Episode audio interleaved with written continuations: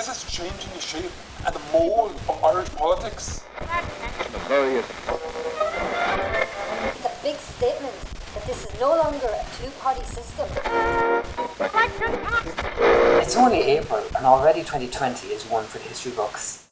For Irish politics alone, two mind boggling moments have happened this year after the 2020 elections. Sinn Féin, a party whose very mention of the name brings shudders down the spines of some, have become the most popular party elected to the 33rd Dáil. If that wasn't jaw dropping enough, the unthinkable has been announced. Fianna Fáil and Fine Gael, the two big party players who have dominated Irish politics since the Civil War, are joining forces to co govern after both have suffered historical losses in the election. Okay, now I know what you're thinking. Oh, politics. What's the big deal? Well, it's actually a really interesting story, even if politics isn't your thing. Have I lost you already? Okay, okay, give me a chance to explain. We're living in a very historical moment. You see, Fine Gael, Fianna Fáil and Sinn Féin have had a long and complicated love triangle. Let's stick with complicated for now. Next year we celebrate 100 years since this complicated relationship first began in 1921. But to understand why all this is so fascinating, I need to take you back in time two years earlier to 1918. A year very similar to this, that brought unprecedented change and set the wheels in motion for a path that would lead us here today. Good evening and welcome to the General Election News Special. An unprecedented victory for Sinn Féin, whose performance in recent by elections implied otherwise. Their gains come in the wake of numerous controversies from government and changes in the electorate demographic. The leader of Sinn Féin, Eamon de Valera, had this to say This is a clear message from the people of Ireland that they have had enough. It's time for a change. We will form our own government in Dublin. Let this day go down in history as the first day in an independent Ireland. Now remember, Ireland is a one island nation under British rule. The Easter Rising had taken place two years previous, and Sinn Féin were only a baby party setting out in their inaugural general election. And this is when real change occurred. Sinn Féin, like today, were seen as a radical Republican party offering the sun, moon, and the stars. But they connected to the electorate in a way that the establishment didn't, and the electorate responded in their favour. Let's imagine for a moment how the first Dáil played out, which, by the way, wasn't recognised by the powers that be in Westminster. Order! Order! Deputies, quiet now. Firstly, congratulations to the 27 elected members of the House present here today. A moment to recognise the 37 elected members who are rotting in a British jail as we speak. Can I express my disappointment in the elected representatives that decline? And let us not forget the Representation of the People Act, giving everyone of this great land a voice to their government. The Representation of the People Act was critical in the shaping of a nation. Prior to 1918, the ability to vote in the United Kingdom, which, by the way, Ireland was part of the United Kingdom, voting was very limited. And the new act effectively gave the rights to every man over 21 and every woman over 30 the right to vote in general elections. It increased the electoral vote by 13.7 million across the United Kingdom and really benefited the Irish population. Suddenly, ordinary people, particularly the poor, who were never allowed to vote before, suddenly had a voice in their government. The fallout from the Easter Rising, the threat of conscription to the British Army, and a string of other social issues had driven Irish nationalism to boiling point. We, the elected representatives of the ancient Irish people in National Parliament assembled, do, in the name of the Irish people, ratify the establishment of the Irish Republic and pledge ourselves and our people to make this declaration effective by every means at our command. Sinn Féin promised an independent Irish Republic, and after winning at the election, they set about delivering on that word, starting with the establishment of the Dáil in Dublin and declaring an Irish Republic. To the nations of the world, the nation of Ireland, having proclaimed her national independence, calls, through her elected representatives in Parliament, assembled in the Irish capital on January 21st, 1919, upon every free nation to support the Irish Republic by recognising Ireland's national status and her right to its vindication at the Peace Congress. So have a guess how the British overlords responded to this declaration.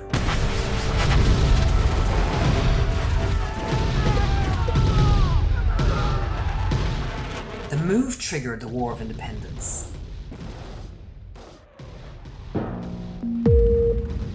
A ceasefire could be nearing as fresh talks began today between both sides after pressure mounts on the Prime Minister from the opposition, the Labour Party, and trade unions.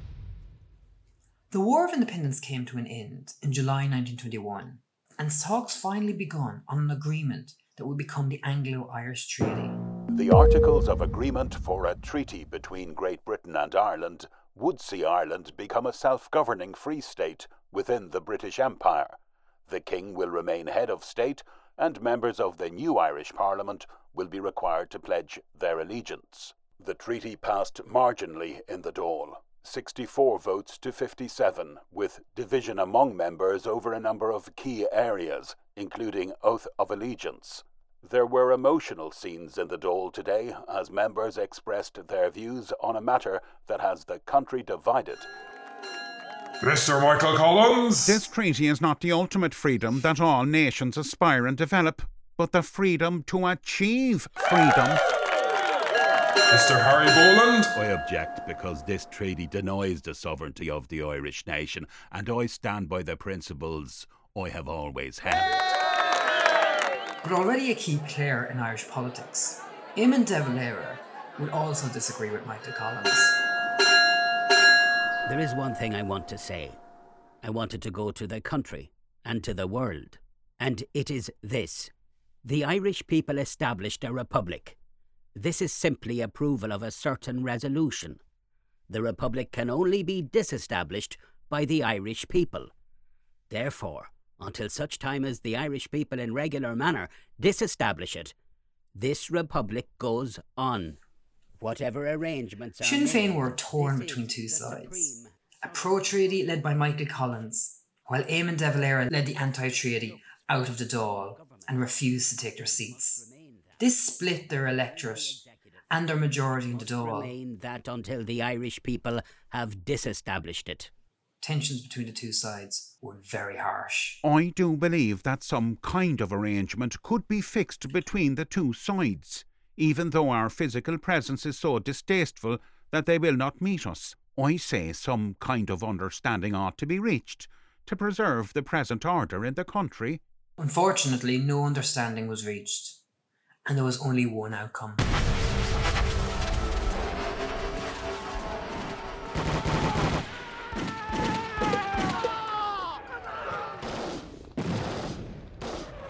Country broke down into a civil war, and pro treaty members formed a new party, Cumann na Gael. They established a minority government which remained in power for the next nine years. Tensions were brewing among the anti treaty camp. Eamon de Valera wanted to return to the Dáil. After all, taking seats in the place of power was probably a less bloodier way of achieving their goals than a civil war. But when put to a vote, Eamon lost his motion and he was forced to resign. This side of Sinn Féin split further again, and those who followed Eamon de Valera subsequently formed a new political party known as Fianna Fáil.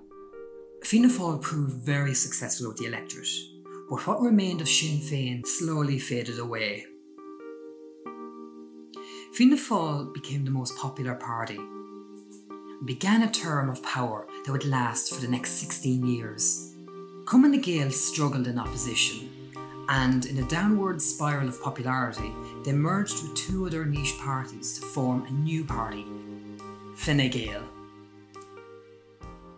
From 1948 until the 70s, Fianna Fáil and Fine Gael went back and forth between power in a volleyball game of power. It was this era that had some jaw dropping moments of their own, like the impact of World War II in Ireland, the troubles breaking out in Northern Ireland, and Ireland joining the European Economic Community, which would later become the European Union. But times they are changing, and we move into a new period in Irish political history. 1977 has been regarded as a pivotal point in political Irish history.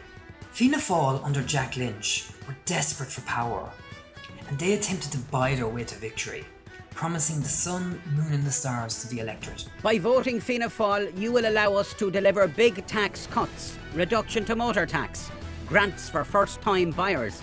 We'll abolish rates on houses, cut unemployment, boost this economy. We will modernise the telephone. Public spending seemed perpetual, and Ireland was facing a boom like never before. But this funding was on borrowed money, and Fianna Fáil's policies were the catalyst the biggest economic collapse the Republic had ever faced.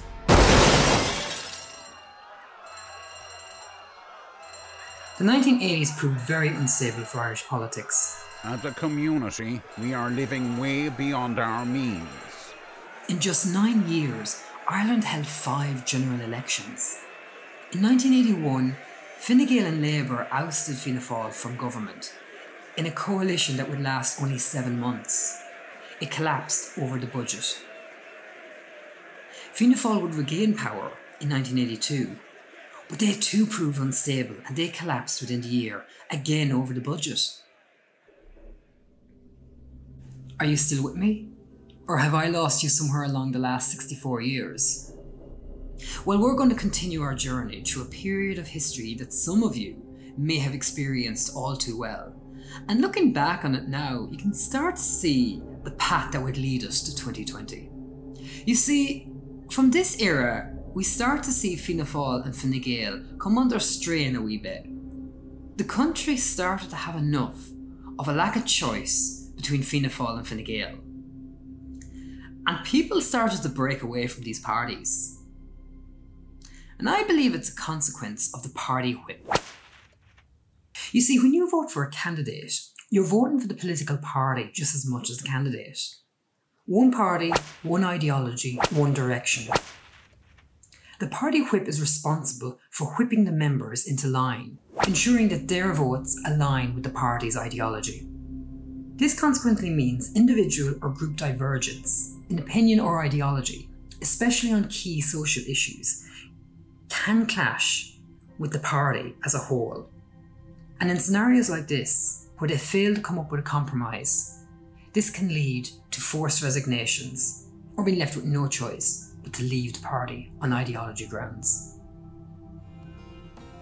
Although Fianna Fáil and Fine Gael will continue their dominance, many of its members on both sides no longer felt that the parties were in sync with their values. I am today giving notice of my intention to seek support for a new initiative in Irish politics.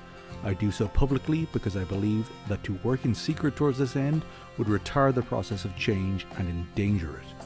I'm addressing all Democrats of goodwill who share my belief and my confidence that the face of Irish politics can be transformed. I am asking for their support in building a new progressive force in Irish politics. That was a quote from Desmond O'Leary, the leader of a new political party, the Progressive Democrats. He, among a number of other Fianna Fáil and Fine Gael members, came together in the mid 80s to build a new party on the ideology of progressive liberalism. They were very successful in their inaugural launch in the 1987 election, becoming the third largest party. Both themselves and Labour played a key role in keeping Fianna Fáil in power for the next two decades. But as we move into the 90s, we start to see a changing climate yet again. Period of recent history that saw Ireland prosper like never before. The Good Friday Agreement brought peace to Northern Ireland and ended the Troubles. And the age of the Celtic Tiger transformed the country into a modern power player internationally. But despite this, independent and alternative parties were chopping away at Fianna Fáil and Fine Gael piece by piece. And rumbles were starting on Camp Sinn Féin. who were quickly becoming quite a strong opposition towards Fianna Fáil and Fine Gael. The only thing holding them back was their sinister reputation from the Troubles.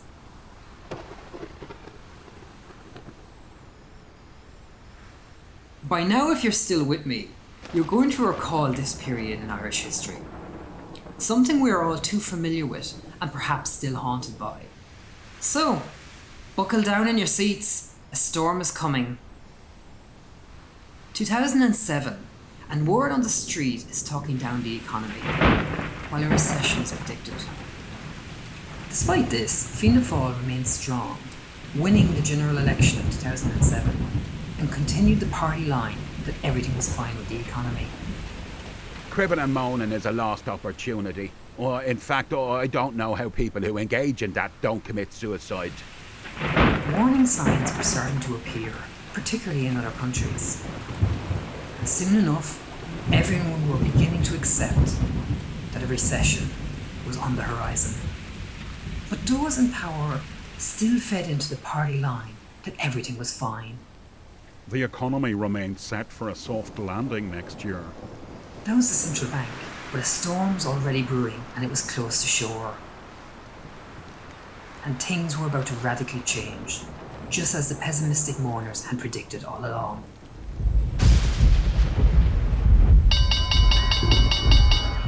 Austerity and the arrival of the IMF, among other controversies, tarnished Fianna Fáil's image. They were decimated in the 2011 elections, pushing them for the first time in their 79 year history in the door to third place. And Sinn Féin gained substantially in 2011. But in 2016, they almost doubled, and for the first time, Fianna Fáil and Fine Gael held too few seats to form any coalition with the smaller parties. Sinn Féin themselves held too few seats to form any sustainable government. Sinn Féin did express eagerness to join either Fianna Fáil or Fine Gael. But the very notion of joining Sinn Féin was cast aside due to their questionable past. I have never been a member of the IRA. But as the weeks passed by, it became obvious that if this was not going to be an option, then they had to resort to something else. They had to accept a potential Fianna Fáil or Fine Gael coalition might be inevitable, something both parties were not willing to accept either. In the end, Fine Gael and a number of independents established a minority government, and they were reluctantly backed by a confidence and supply agreement with Fianna Fáil. This was effectively creating a not a coalition coalition. But 2020 sees the same charade as 2016, only this time Sinn Féin are much stronger. And again, this time round, the three parties can't form a government or even a coalition on their own. Two of these players are going to have to come together. And that's what they have done. Bridging a 100 year old divide, they will come together to form a coalition government. But doing this comes at a cost. It'll be either make or break for the two parties.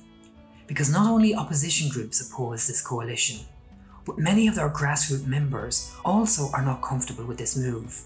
Because despite a century since the Civil War, old grudges still hold. Today, especially, their ideology aren't so different, and maybe it's time to bridge the old divide. Either way, it's one hell of a close to a 100 year period in history when the two big players may become one, while the original party become a power player in Irish politics once again. Looking forward to 2025, it'll be interesting to see how our political landscape will evolve. Will Sinn Féin surpass Fianna Fáil and Fine Gael? Or will Fine Gael and Fianna Fáil be forced to merge into one party, much like how Fine Gael formed in the first place? I guess time will tell. This year is a year like no other, a year none will ever forget. Today's children will tell their own children and grandchildren about 2020. In the years to come, let them say of us, when things were at their worst, we were at our best. I would like my last word here to be this. We have had a glorious record. It has been years of magnificent discipline in our nation. The world is looking at us.